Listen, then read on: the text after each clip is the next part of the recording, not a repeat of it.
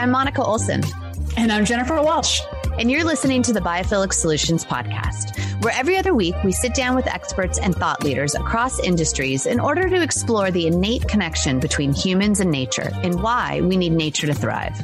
We truly believe that in order to tackle the global environmental problems we're facing, we as humans must reconnect to the natural world and come to a better understanding of how we fit in and how we are so interconnected. So, in every episode, we'll interview new guests that help us uncover and highlight nature based solutions to get us on a path to greater health, tackling climate change, and ultimately getting outside and connecting with nature. So, let's get to today's episode. Hey, Monica. Hey, Jennifer. So, Monica, today we're talking about something called biodesign, which is basically incorporating the use of organic materials and organisms in the design process. The goal of biodesign is to create products and materials that are plant friendly and compostable and that don't rely on fossil fuels. Yes, and we're exploring biodesign with our good friend, Dr. Karen Pearson, who's a professor of chemistry and chair of the Science and Mathematics Department at the Fashion Institute of Technology. Karen also serves as the chair of FIT's Sustainability Council plans the annual sustainability and business conference. And, you know, Jen and I got to speak there last March. Yes. And in case it's not impressive enough, Karen is also the recipient of the President's Award for Curricular Innovation and has been acknowledged as one of the top 100 most influential women in STEM. I really would like that title, and I don't think it's going to happen. so, long story, we'll leave that to Karen. We'll leave it to Karen. long story short, she knows her stuff. So, in this episode, we talked to Karen all about the intersection of science and design, the innovative work being done by FIT students and faculty, and talk about some amazing examples of biodesign in action. Okay, so let's get to our interview with Karen Pearson. Karen, we are so excited to finally have you on the podcast. We've had so much time together in person, and I had the pleasure of interviewing you at the Biophilic Leadership Summit. But here we are doing the full FIT chemistry thing. Go. no pressure, Karen. No pressure at all. I was going to say there's no pressure, right? Well, it's so exciting to be here both with you and with Jennifer and to talk a little bit more about what we're doing here at FIT and also kind of, yes, how a chemist lands in this space of both sustainability and very much in that space and how FIT fits into that space as well. Fantastic. We are thrilled, like Monica just said. So, even though that we're not in person, even though we're on Zoom, we're so happy to see your face and really dive into because I learned so much from you about what FIT was doing, and so much so that I didn't know that FIT was a part of the sustainability front. I mean, I knew parts of it, but what you told us at the Biophilic Leadership Summit blew my mind. So when Monica and I said, let's let's get you on to really talk about and dive into it, it's profound. Yeah, and before we get into some of the actual examples that I know we've talked about in the past, which I hear there's some really cool, maybe new news on the wool front, the Werewool front. But tell us, because I think you made a good point, like, how did you end up at the Fashion Institute of Technology? Because I think, you know, a lot of people think it's just a bunch of chiffon and sequins. uh, which it is, but there's some cool things that you guys are doing. So, how does a chemist end up at the Fashion Institute of Technology? It is true. I walked by the hallway in the lab at FIT yesterday and literally all of the students had their final bridal wear out on the mannequins. So it was oh absolutely all sequins. so it was. You could, so it was exactly what you described, and it can be. But I'd like you to note that that was also happening right outside and right next door to the chemistry laboratory and many of our science teaching spaces. But yeah, I'll give you a little bit of a tour, kind of, of how I ended up at FIT and it is true. I actually do have both a bachelor's degree and a PhD in chemistry. And in both during that formal training and after my formal training, I really spent most of my time really interested in working at the intersection of materials design. And I want to elaborate a little bit on that, which is I really worked in laboratories and on projects where we were really looking at making functional materials and in doing that, we wanted to make things and materials that could do things. So things that happen to be magnetic, they could conduct electricity, they could emit light, etc. And we wanted to both design these systems from kind of a crystallographic and science standpoint and study them and then actually try them in device applications and see if there was a pathway forward. So in the end, a lot of the work I did was working on light emitting diodes and thin film transistors. And the deal there was that we really were looking at kind of back end materials. And these are things that have led to flexible displays, things that allow us in many cases now to not have so much dependency, for example, on hard copy paper or printing in some of those technologies as well. So it's really kind of always been an intersection thing, and we always wanted to really look at the whole system.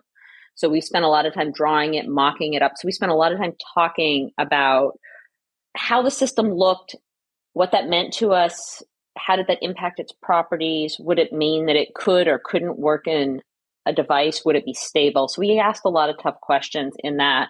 But during that time, I happened to be so fortunate in that almost every environment I was at from the time I was an undergraduate through the time I actually worked at IBM to have opportunities to bring science into classrooms at varying stages where the goal was really to collaboratively take all these really cool, fun things that made chemistry really, for lack of a better word, sexy to us.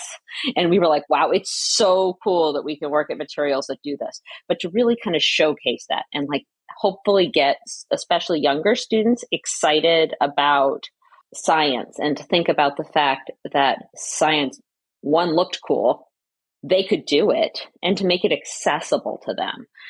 And in the end, I think I really kind of formulated this in graduate school, but I became really passionate about wanting to develop and design programming and curriculum that went at addressing and making science accessible to everybody and was really built on these amazingly cool examples. And it felt to me that these cool examples and places where people could connect science to their everyday life or to things that they were doing or already interested in was a place that we were missing from a curricular standpoint because at the time I joined the faculty at FIT, really the primary set of non major science curriculum we talked about ended up being kind of junior versions of intro to chem, intro to bio. And there's nothing wrong with those. And some of those had great pieces in those courses and have been taught historically by really talented people, but there wasn't a focus on using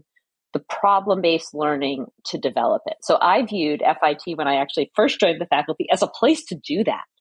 I was so excited about this opportunity to go to FIT, which is part of the State University of New York.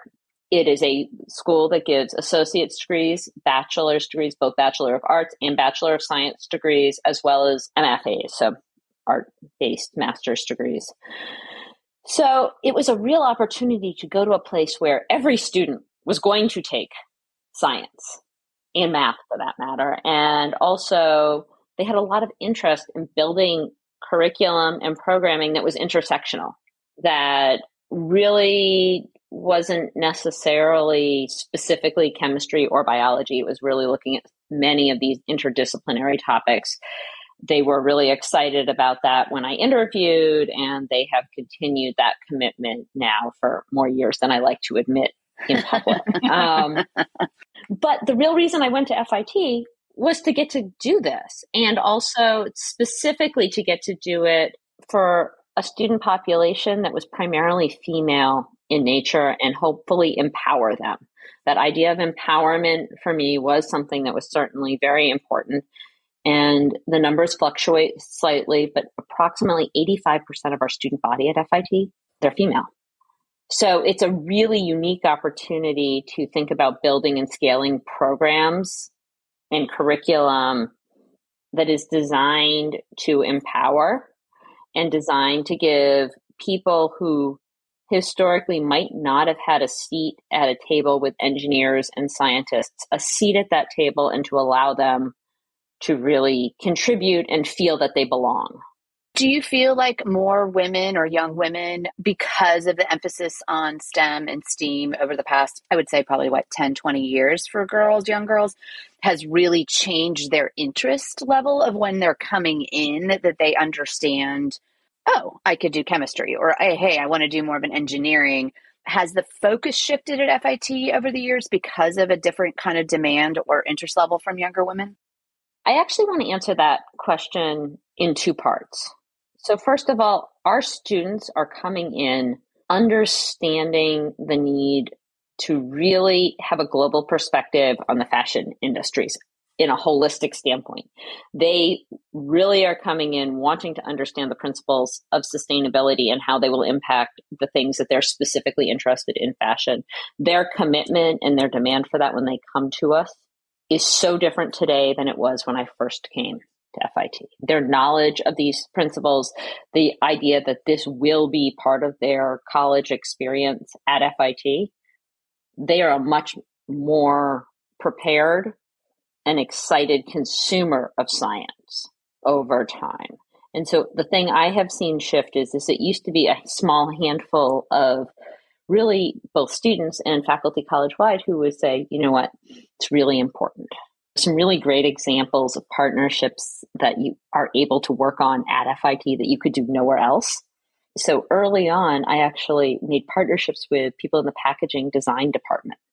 They're right. all about material science, you know, yeah. and initially I agreed that it would be just fine for me to come in and give a lecture on what BPA was. This was a time at which that was being talked about in all packaging. And that was, it was kind of new conceptually to them, but it was a great way to bring science into those students and talk about it in the context of their design work. So there was a lot of faculty support for that kind of work as well. And then the students would bring that experience often back to the science classroom and ask questions and ask to take more. So I think that approach in the end has led to building more curriculum that is more exciting for students and that they really want to take. Other examples were like, for years, I actually still do it. I have a collection of very specific shoes in my office drawer that are not for wearing. They're actually solely for demonstration purposes. Um, but I worked with the accessories design, footwear design, and I went in and did the physics of footwear. Oh, really? Wow. So it Wait, was. how many so, pairs of shoes do you have? And I want a photo. no. No? No, I'm not sure these are all for photo shoes. In that class, they were specifically working on the design of sneakers and athletic shoes. Okay. So while I think the shoes are exciting, I'm not sure you really want to see the insides of all of these pairs of different sneakers that were designed in different ways. but taking apart the carbon fiber bike shoe was really fun for those students. Yeah, that's super cool. Really, really. Yeah, exactly. Yeah. Super cool. And they got to think about all these material properties and what they meant and how they were used in design. Now, these were examples of early on where you know, I was able to make a faculty to faculty connection where the faculty in these design disciplines were like, wait a second, STEAM is important even before STEAM was really a thing. Because we are really now talking close to 15 to 20 years ago. Right. Wow. You can kind of fast forward that to today, and our students are asking some of these questions. And we have now, over time, built a new kind of we are and continue to build a package of curriculum that puts these things and these kinds of questions in the classroom and allows students to learn basic principles in chemistry, in physics, in biology, but doing so through a lens where the curriculum was designed from the beginning to look at problems or look at specific examples. In kind of edu speak, we like to talk about this as problem based learning uh, even though sometimes it's more application based learning where you're right. looking at a real problem and you're using that as the teaching vehicle, which means the line is not necessarily so straight. You might not cover all of the things in chapter one in intro chem, but you don't worry so much about that. I could keep going, dig, dig, dig into that so much more. But one of the things that I'm sort of um, love that I learned is that you guys are actually implementing like a green roof that not only can be like a pollinator friendly type thing, and obviously we know how important green roofs are here from a built environment standpoint, but like tell us a little bit about like the dye garden up there because that was really interesting to me that you're utilizing that space for multiple benefits and the utilization of it in general, how it works, and then sort of the bio design challenges and how people are using the color and dyeing process.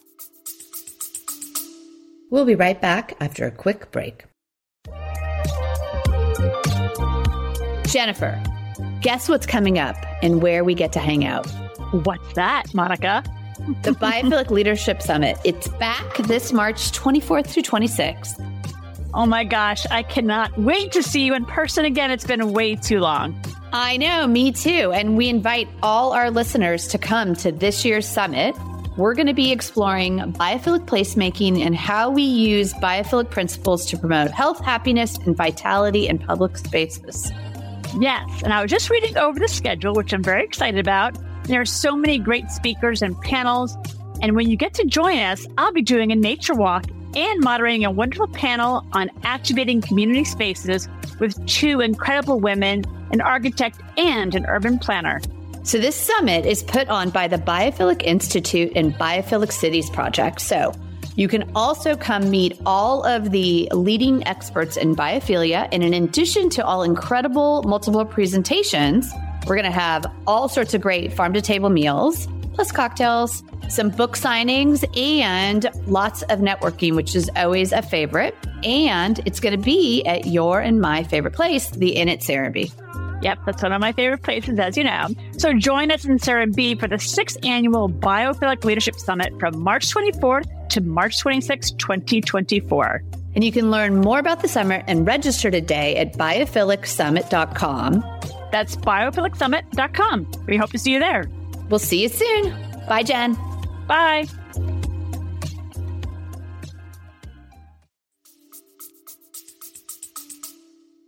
Yeah, it's like a teaching garden, which I think is really yeah, cool. yeah, which is super cool. Right. So, for anybody who isn't familiar with FIT, it's located in basically Midtown Manhattan. The campus itself sits in between 7th and 8th Avenue at 27th Street. So, it's a truly urban environment where all space matters. And that gives us a really unique opportunity to think differently about how we create a living laboratory on campus and the college's long term commitment to sustainability has allowed us to utilize the roof space as a living laboratory. So we have green roofs covering campus, we have beehives on campus, and we also have a natural dye garden. Now, while the green roofs are certainly used as part of the living laboratory, the natural dye garden is the place that I think the students have the most opportunity to experience it and bring that back into the classroom. So every spring, we plant the dye garden. Students specifically from textile development and marketing, as well as some students from our sustainability initiatives across campus, will get together and with their faculty mentors, they will actually go up and they will plant this garden. Our amazing facilities team helps ensure that it gets proper water, especially right. over the summer. So while the students and the faculty do the primary maintenance of it, we get a lot of additional support for it campus wide from our facilities teams in that space. But students will plant it. So at that point, they're already learning and thinking and touching the soil. And I think touching the dirt is such an important portion from Absolutely. an educational yeah. standpoint. They already have such ownership of the process. And then they get to see as the garden starts to bloom that it becomes kind of a pollinating hub. And that supports our bees, which are already on campus, and those hives, and they are able to see the bees because we have a bee cam, which is probably one of my more favorite things. oh, really? Oh, yes, we have a we have a solar powered bee cam. Wait, I want to put that in the uh, show notes. Okay, we need a yeah, link. To, can, um, can anybody look at that? Oh okay, yes, we're gonna. Oh yes, we that. can link to that. That's an amazing um, feature. I've never heard of that. it's so fun. It's so fun to watch the bees kind of come in and out, and also to watch how they experience and live in their built environment. Yeah. But the students get to see this and they do this and they maintain that garden. And then in, in, the fall, they actually harvest. Basically, when we come back in the fall from summer recess, the garden is in full spectacular bloom. It has, first of all, it's just visually stunning at that point. For any of the points during the year, it looks a little like you know bedded down garden is not a bedded down garden is not as visually stunning you know in february but in the end of August, early September, the garden is just flourishing Stunning. with beautiful color and it's vibrant and it's just really a spectacular thing that you don't even think to see on a roof in midtown manhattan. Yeah i love that and so they actually come and we'll host a day where they come. And first, we have a few different opportunities for them where we actually have them come and they get to just learn and talk to experts, both in the pollination component and also horticulturists who help them understand just the properties of the dye garden and how it's set up and what each of these plants mean and do. And then they'll come back and they'll have a harvest for that. They'll harvest. That's cool. And they will work with people who are experts in natural dyeing for how we actually help both harvest and then the right time to harvest color from the product of the garden. Mm. So they'll get to do this harvest, they get to kind of process, and again, they're always touching it, which I think is such an important portion of this. And then they actually get to experiment with natural dyes. So they will make natural dyes, they will go through different processes, they'll learn that certain plants need different processes. So first they will actually make the dyes in the dye baths, and then they'll have opportunities to dye different types of textiles, and we'll have different opportunities to explore and use natural dyes from that. And our textile development um, and marketing team and our textile surface design team work collaboratively together to help students who are both in their majors and in other majors get to actually see and explore this.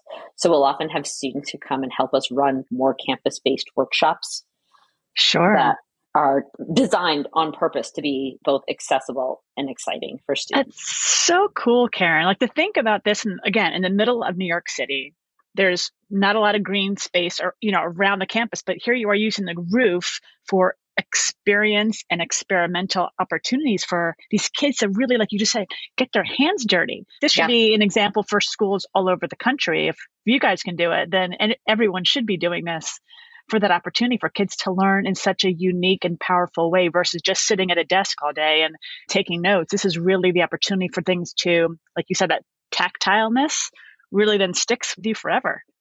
Well, and it's certainly a level almost independent activity. You can create that as something where it's an opportunity for college students that has a lot of different kind of higher level academic connections, but you can yep. also imagine one that is much more about making chemistry and biology and all of that more accessible to a K 12 student.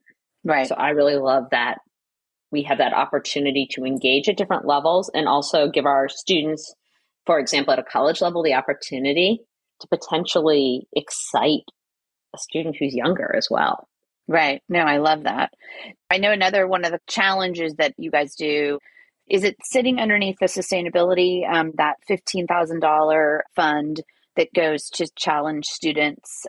Right? Is that each year during Sustainability Week that you guys then give out yeah. money for innovation to students? Tell us a little bit about that. So, actually, we give it both to students and to faculty oh, and staff. Fantastic. Okay. So, this year we actually awarded three projects, and it does fall under the umbrella of sustainability at FIT. And under that umbrella, I think we'll talk a little bit more about that later. But that umbrella, one of our goals is to support and foster innovation and collaboration and campus engagement in sustainability. We look to both foster and fund kind of pilot or seed grant funding, typically three projects that have a budget of approximately $5,000 a piece nice. that provide an opportunity for the FIT community to learn and engage with sustainability in different ways on campus. So, so this cool. year we actually just announced our new grants literally on Monday. Ah, wow.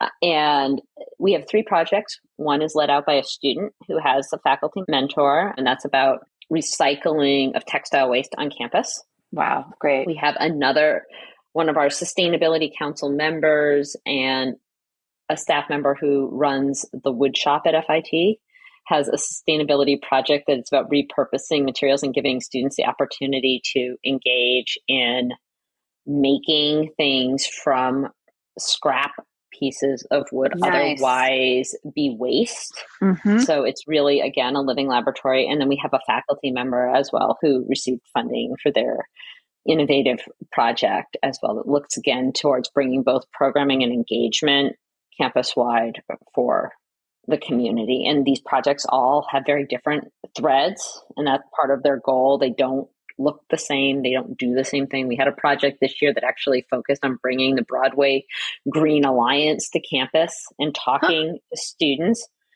which is an amazing opportunity to have. Yeah. Because FIT students are so interested in Broadway and the costume aspect of it, yeah. the design aspects and the production and then to bring those leaders back to campus and have them talk about the efforts they're working on to help improve and reduce the carbon footprint of Broadway as a unit was a really great opportunity. So again, we get to do some really unique projects through this and they don't look the same and that's on purpose.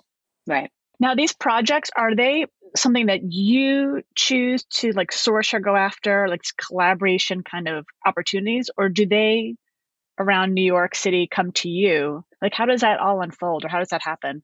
Oh, okay. That's a great question. So, this is an internal grant fund. So, it is specifically for FIT community members, faculty, staff, and students to dream up these projects and then execute them on campus. So, sometimes it is about bringing in some of the community at large to campus, or sometimes it's about doing or having a specific program on campus. But these projects are all led and curated by FIT community members. Got it. And they are specifically designed to improve engagement, or that's our hope, in the pillars of sustainability from the campus as a whole. So cool. I know. So, one of the things, you know, obviously we're the Biophilic Solutions podcast. And so, in some of these past challenges that you've done with bio design, I know we talked about biomimicry in person quite a bit, which is like a really founding principle of it. And I think utilizing the dye garden is one way to do that. I know you had said sometimes you can use spider webs to create stronger fiber, right? Taking from the natural world. I think kombucha as a leather material, like you showed an example of that. Talk a little bit about some of those. I, and back to sequins again, some made with algae and seaweed, because strangely enough, sequins are like kind of a terrible plastic material yes, they are. and they're so tiny they're just you know so if we can create something that's bio designed talk a little bit about bio based materials and design that you guys are working on or something in the wild that we're starting to see that's practical? Oh, well, there's so much that's going on kind of in a global context in this space. We are not, I think, in any way short of great examples of people and labs that are really embracing this concept in a holistic way. I think, though, you did allude to kind of two very specific programs that we run and champion at FIT that are very much geared towards giving students the opportunity to do new and innovative work in this. So, our first opportunity is we have a course called Biodesign, and students who complete that course and that explores these ideas like biomimicry and thinking about utilizing those principles towards solutions to big projects and big things.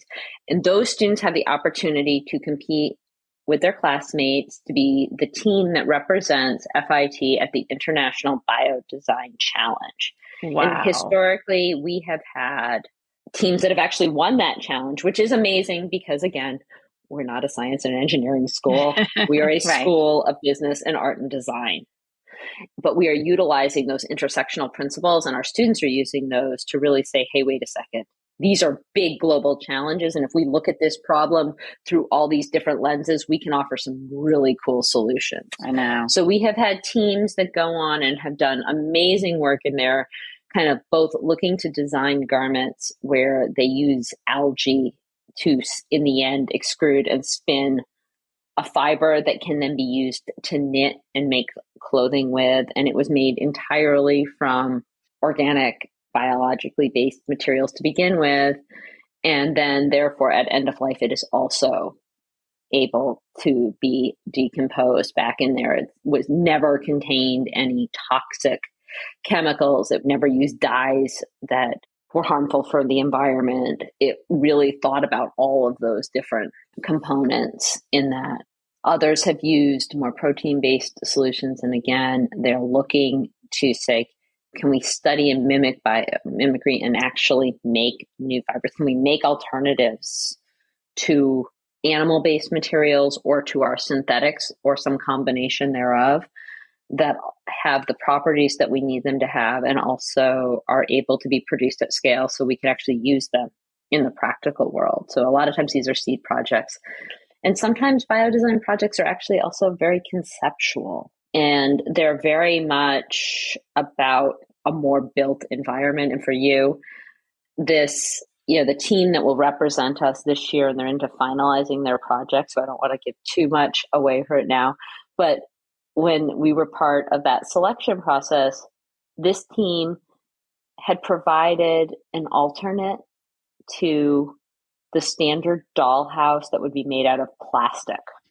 Wow. They had designed both an entire story and system around basically a fairy house that in the end could be planted and would potentially either grow a garden or a tree, something that could live forever wow. in there. But they told such a beautiful story when they did their presentation. And they talked about the importance of not creating plastic waste, but also still having tactile things during points of child development to play with. They had yeah. done a lot of work to think about the importance of the developmental aspects of, for lack of a better word, playing in a dollhouse. And then they had done further a bit about saying, hey, look, now once you've outgrown this, it can become something else that hopefully, this is obviously a lofty goal in many cases, but is something that can be planted and enjoyed by you or generations in the future. Yeah. So super cool. So, I mean, that's such a different example, though, than the fiber based examples, but also still looking at this idea of addressing these yep. big global challenges. So the biodesign challenge is really looking at how do we use biomimicry? How do we use these principles? They are very much the same principles you talk about at the Biophilic Institute and in terms of biophilic building principles. These are kind of how they transcend across multiple disciplines in that space. And so we give our students that opportunity, which I think is an amazing opportunity. I mean, I wish every student at FIT could get to participate in this class because I think yeah. it would provide them a yeah. Perspective.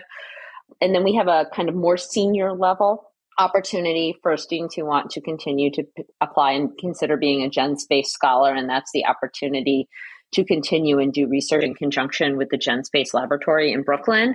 Okay. And then they are able to design their own project. And in many cases, we see students who participated in this biodesign course having now this really cool thing that they started to do in biodesign and they kind of made a concept about. And now they really want to get in the laboratory and do research on that specific example. And so some of the work we talked about when we were in person at the Biophilic Institute is actually some students who have taken all of those opportunities and some others and put those together in a package and now have graduated from FIT and are doing things that are wildly exciting. So do we want to talk about Werewool? We can talk a little bit about Werewool. Can I ask one question though? Are you like blown away by how like these students are so excited and innovative? And like you must be i'm thinking i'm just maybe projecting but like it's got to be really cool to be you and watching these kids get excited about chemistry and sustainability and doing things that first of all like 20 30 years ago i would have never even considered. But it's got to be cool. It's going to be really cool.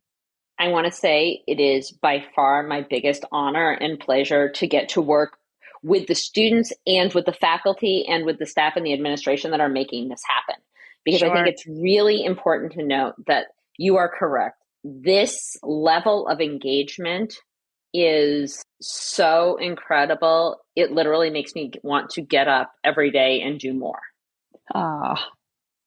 because awesome. I think, you know, we really have a collective of people who are committed to figuring out how we're going to start to address some of these huge global challenges and I think it's really important to note that our students are amazing. Their energy and their excitement, yes, that's exactly why we do all this. But also the energy and excitement from the faculty and even from the administration and the staff to be part of this and to help facilitate this because the reality is is none of this happens at scale if we have a few cool students and a few faculty who are working on this. This is really a much broader base collective yeah. Collective and it's supported at different levels by different people both within the fit community and also outside. The fashion industries are now hungry for this and our students understand that. And our yeah. faculty understand that. It's exciting. It's so exciting you know we're seeing collectives and partnerships come across that really provide us opportunity not to have what we're doing here at FIT be a one-off example, but have it be something that's actually changing the industry and changing, in some cases, how we both train and prepare students for that industry and how the industry itself does work. Yeah, it's incredible. So jumping into Werewool, which that's an FIT grad, and the design. Actually, it's a group of FIT graduates. It's more That's right. That's right. Group. Tell us about them and how that came to be, and what is it? Okay, these was a. Gr- I love this. this team, okay, I know it's so exciting, but this team and this group, they were part of the Biodesign Challenge initially. They had incredibly engaged faculty mentors who helped them think out of the box and think out of how we looked at things from both a design perspective in textiles and in fibers and also a science perspective. And both faculty were really engaged in not thinking just beyond their own specific expertise but about how that could fit in globally and who else they knew that could help this kind of go forth. So they initially helped these students and they wanted to create their biodesign original project was actually about creating a little learning kit for younger students in this space Amazing. of natural fibers. And they did the biodesign challenge. They actually won at that point it was the Stella McCartney Prize for Science in Biodesign the year that they did that. They named their team very nicely Werewool, and their logo is just ever so adorable. But the members of that team went on, they were they did the Genspace Scholars Program, they continued their research, they continued doing independent studies with multiple faculty to continue this research. They graduated from FIT and they realized that they really did have a full concept in this case so they, in the end, have incorporated and founded a company. They have received SUNY downstate funding for incubator work, which is part of some New York City initiatives to bring both industry to the New York City area and also to bring some manufacturing back to that space as well. And they just received, and I actually have it written down so I don't say it incorrectly, that the 2023 Elle Gala. They were the winner of the Elle and Polestar Design Towards Zero Award. Amazing. Wow. And Werewool was awarded that for their new technology for producing textiles that look to specifically reduce waste and not have an environmental impact. And then since then, that happened in April, they have also received just shy of $3 million in seed funding to make sure this is a reality as a company and something that we can make a viable go at having alternatives to fibers at. That's incredible. And I, you know, I mean, these are students who I had in my classroom initially as young students. I can't be prouder.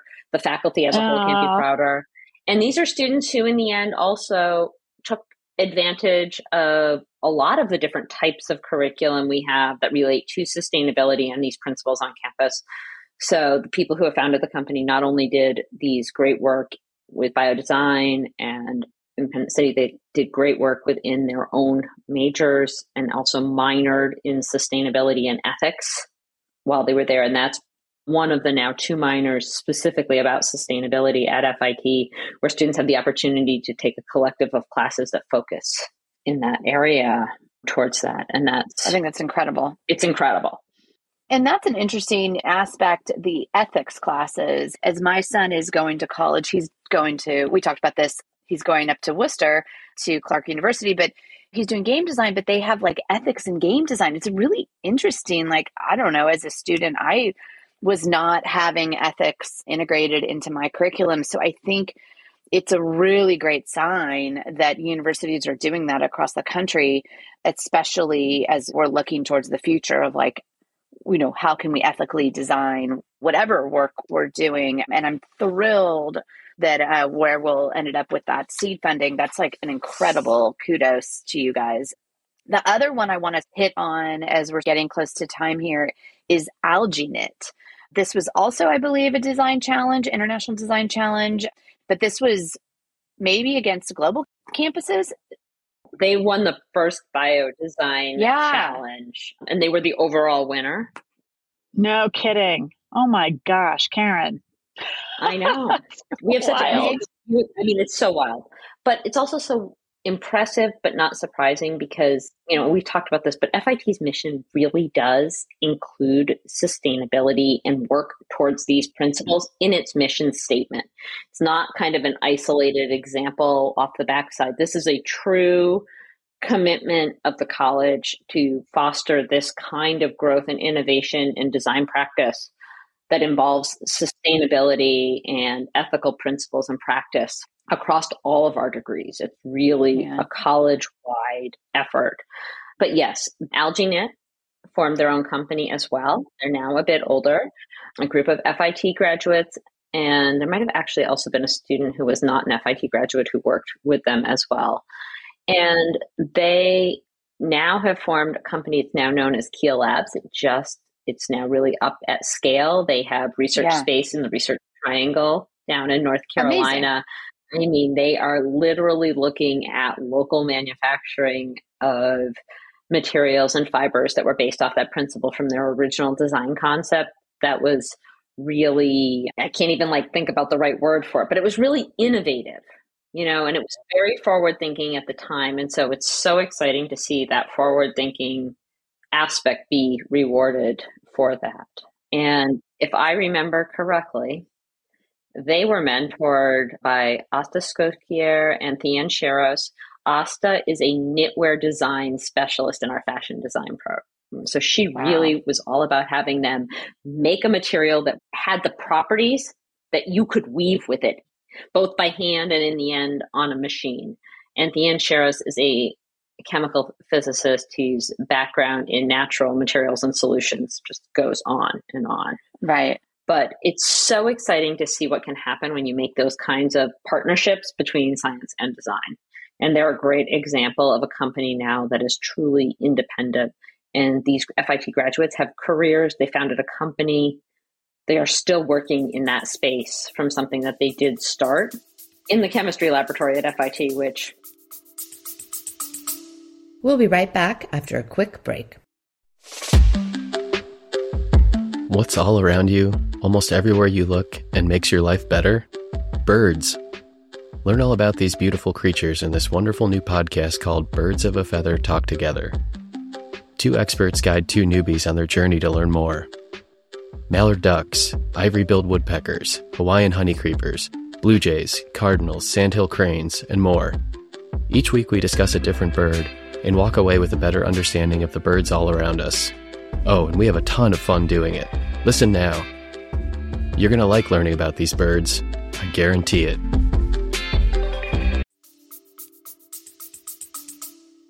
Well, that's the great part, Karen. It's the fact that so many things prior to, I feel like now, things are so siloed. And what you do and FIT does really brings these interdisciplinary programs into this one opportunity say run with it what can we do to make really cool epic things but make them sustainable make them with a purpose with reason and empathy and compassion for the planet i mean that's there's just some really interesting programs and opportunities for people to be excited about and to think about like if i was young again going into this field like, oh, I could also learn science and be in beauty. I can learn about science and be in fashion. Like there's so, and textiles, there's, it's not one or the other. It's not siloed. It's an opportunity to really have vast knowledge in so many different ways and learn. Well, and I love hearing you think about it that way too. And, you know, I think the answer is any formulator in the cosmetics industry is a chemist at heart whether they mean to be or not, they're a chemist. Yes. But I think it also helps us see that these things do not necessarily live in isolation. They can live collaboratively, and collaboratively, we can all partner together to think differently about some of these great solutions that are going to help us carve a pathway forward that is really mindful of our environments and mindful of how we're treating it and how, you know, and that takes us back to this idea of how we consume things. And for you and I to change, I mean, we may have personal commitments to how we consume things, but we also have to kind of think back further because we need different things to consume. Right. Right. And a lot of what we talked about today is about that. Well, and I think one of the things that we haven't touched on is your sustainability ambassador, which is Amber Valletta. And I think she embodies all the things you're talking about.